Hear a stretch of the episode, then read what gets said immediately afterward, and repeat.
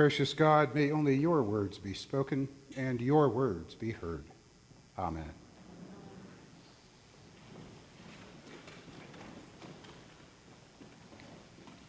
J.B. Phillips, a modern day translator of the New Testament, wrote a classic little book called Your God is Too Small.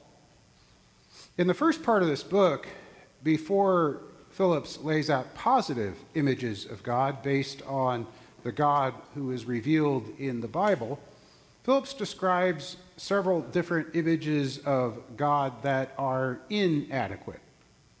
And each of these inadequate images of God has some element of truth to it. But if that image of God is not enlarged by other equally valid conceptions of God, we end up with a God who is too small. And so J.B. Phillips takes us through several different inadequate or too small images of God that so many people, so many people carry around in our heads. One of them is God as a resident policeman, a foreboding authority, watching over us and waiting to pop us on the head for our slightest transgression. Why would we want to be close to, or intimate with, or love, or even worship such a God? Or God as a grand old man, an old bearded gentleman living in heaven, treated with reverence and respect, but one we have a condescending attitude toward because such a God can hardly be expected to cope with the complexities of our lives today. Or God as a harassed telephone operator, a God who is responsible for the vastness of the universe, but how could God possibly simultaneously hear and answer the prayers of people all over the world while still paying 100% attention to you? But the image of God that Phillips identifies that I think is the most relevant to today's readings is what he describes as God in a box. This is an image of God that really turns people off of organized religion. It is the way that different denominations, and yes, including the Episcopal Church, the way that different denominations seem to have captured and tamed and trained God to their own liking. God in a box is the worship of a cramped and regulated God who is a God according to a formula of a particular denomination. And here's what Phillips has to say about God in a box.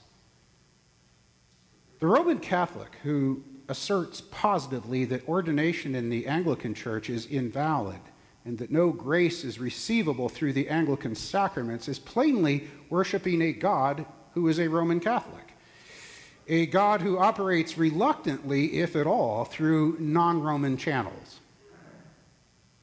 The ultra low evangelical Protestant, on the other hand, must admit, if honest, that the God he worships disapproves most strongly of vestments, incense, and candles on the altar. The tragedy of these examples, which can be repeated ad nauseum, is not difference of opinion, which will always be with us, but the outrageous folly and damnable sin of trying to regard God as the party leader of a particular point of view. The outrageous folly and damnable sin of trying to regard God as the party leader of a particular point of view. It's nothing new. When God tells Moses that God will give Moses helpers with the people Israel by anointing 70 of the elders of Israel, if Moses will only gather them in the tent of meeting, Moses gathers them. God takes some of the spirit that's on Moses and puts it on the 70 elders. But two men, Eldad and Medad, stayed back in the camp. They'd registered as elders, but they'd not gone out to the tent. They were qualified, they registered, but for some reason, they did not conform to the rubrics that God gave and Moses communicated. but the Spirit rested on them anyway. So they prophesied in the camp. So someone comes running to Moses to tell on them. Moses, they're prophesying without proper authorization. Not just telling on them, they want Moses to stop them. Moses, stop them. There are rules to follow. They're not following them. If they are not with us, they're not one of us. But Moses says, Are you jealous for my sake?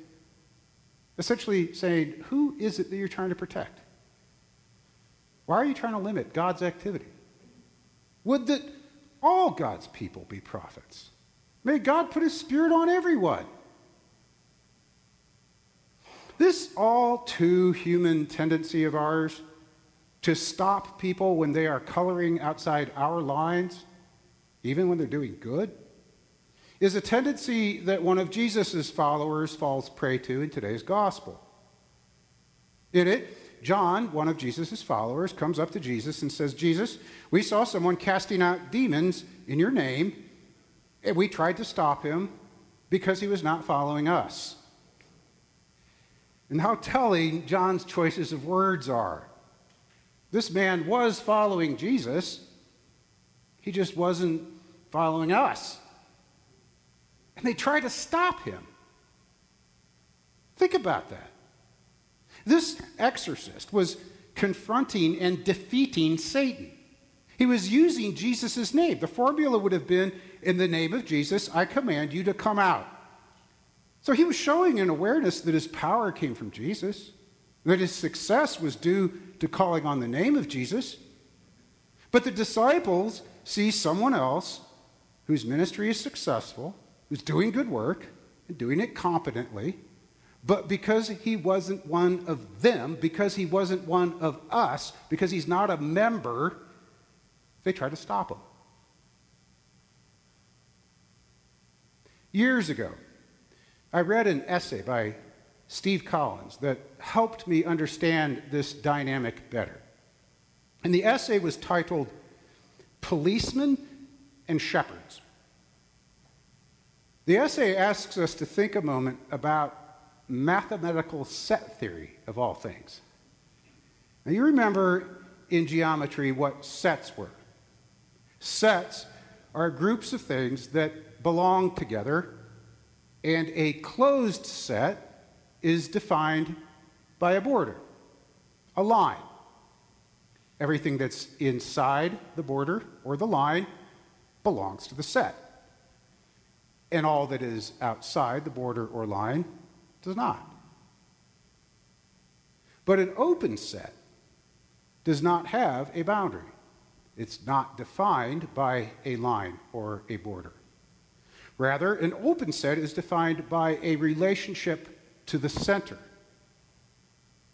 This does not mean that an open or a centered set is chaotic without any kind of definition, that anything goes.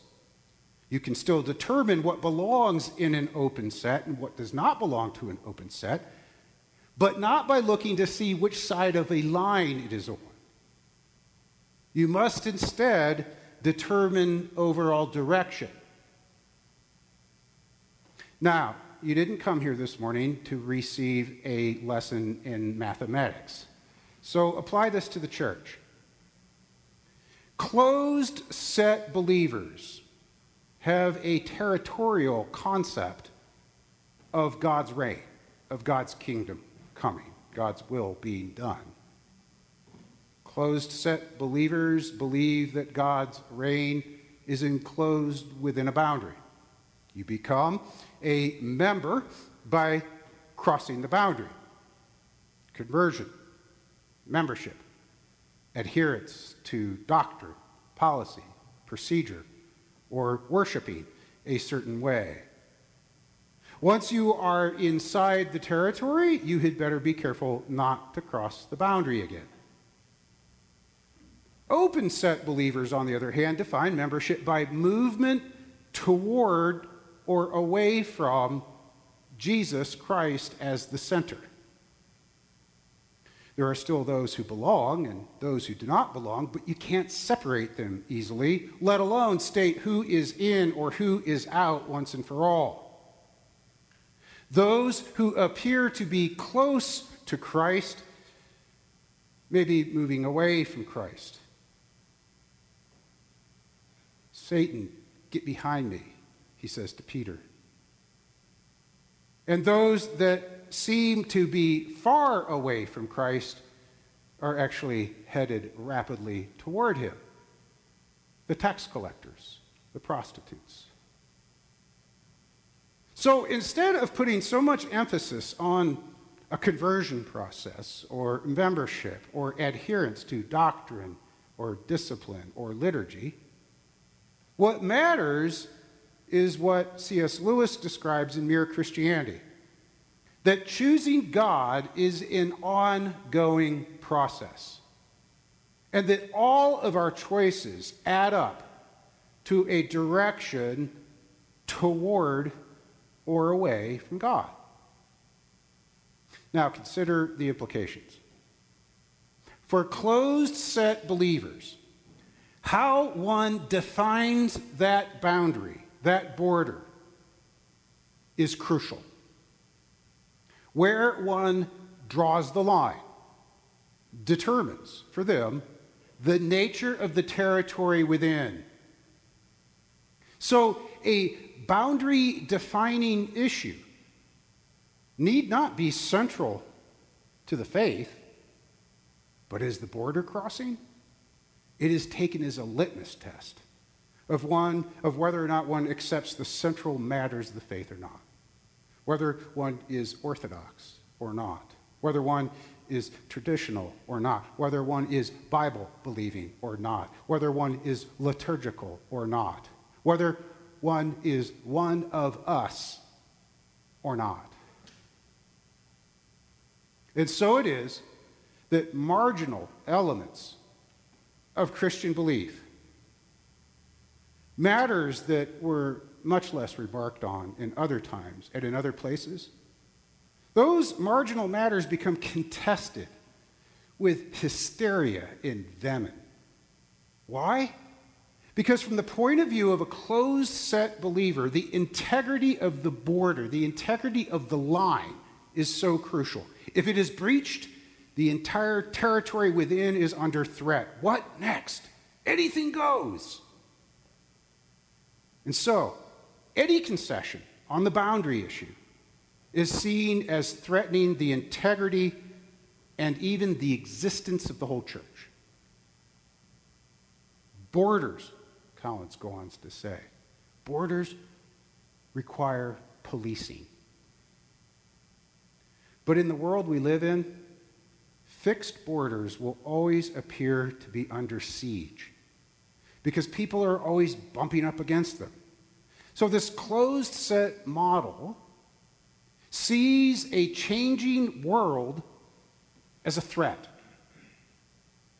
The closed set model sees the cha- a changing world as a threat because it is a threat to the borders. But in an open or a centered set, in an open or a centered set church, Instead of investing energy and time policing, instead of investing energy and time defending borders and determining who is in and who is out, who is one of us, who is not, energy and time in open set churches are spent shepherding, seeking to direct the flow toward Christ toward love of God, toward love of neighbor, toward love of self. And listen carefully to what Collins writes next. Which set theory someone adheres to has nothing to do with whether one's positions on specific doctrines are liberal or conservative. Liberals can defend single issue boundaries with militant certainty expelling those who disagree. Conservatives can have strong opinions on direction without making rigid judgments or picking battles. But what's really problematic is that each of these two mindsets offend the other. Closed set people think that open set people are unprincipled or weak because they won't stand and fight. And open set people think closed set people are intolerant and controlling. Well, it's not a new problem. It's not a new dynamic. These two mindsets, these two ways of being church, have clashed for centuries. Closed set believers see Eldad and Medad prophesying in the camp, and they tell Moses, they're outside the boundary. Make them stop.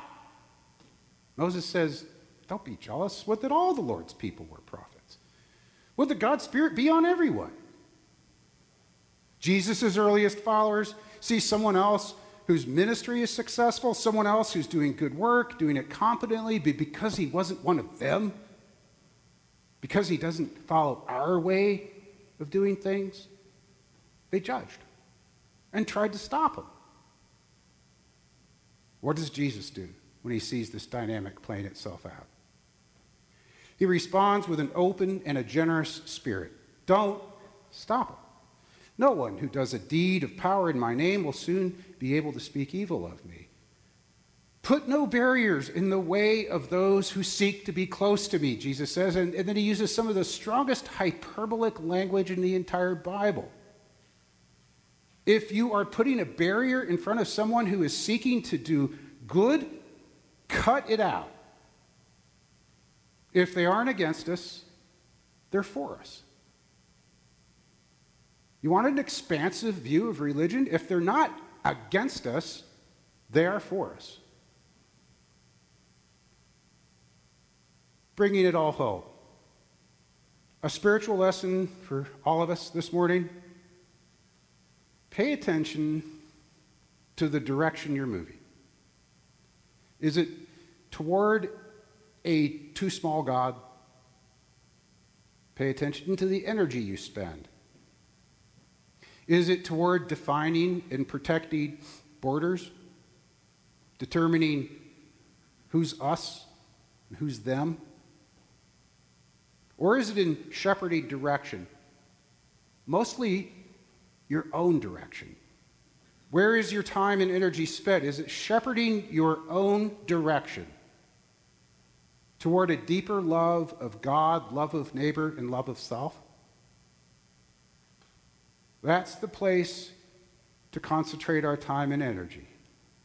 Because even the best of us need to watch our direction lest we be turning away from God, and even the worst of us can be far, far away, but heading with full speed toward God.